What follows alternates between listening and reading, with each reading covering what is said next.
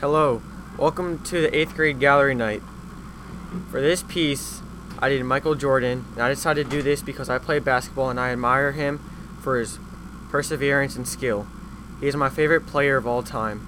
I was originally going to draw five NBA stars, but I decided to focus on one figure. I based the sketch off of a, photograph showing Michael Jordan dunking one handed with an enthusiastic expression. I used shading techniques to show the wrinkles in his uniform. For the media, I used colored pencils and a, pen- and a pencil sketch. I started off by a quick, loose drawing of the outline of his body. I then went in and added the details. I started with the muscle tone and went to the uniform. I used a full sheet of gray vertical paper. I used the colors red, black, brown, and white. I used a variety of reds to show detail and the shading of the shadows.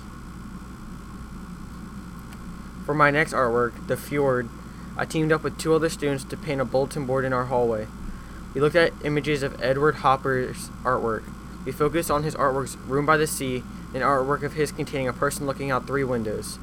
We, combine, we combined the two of those except with more of a Holman touch. Our goal was to make an image that would want to make you think about something peaceful and something soothing.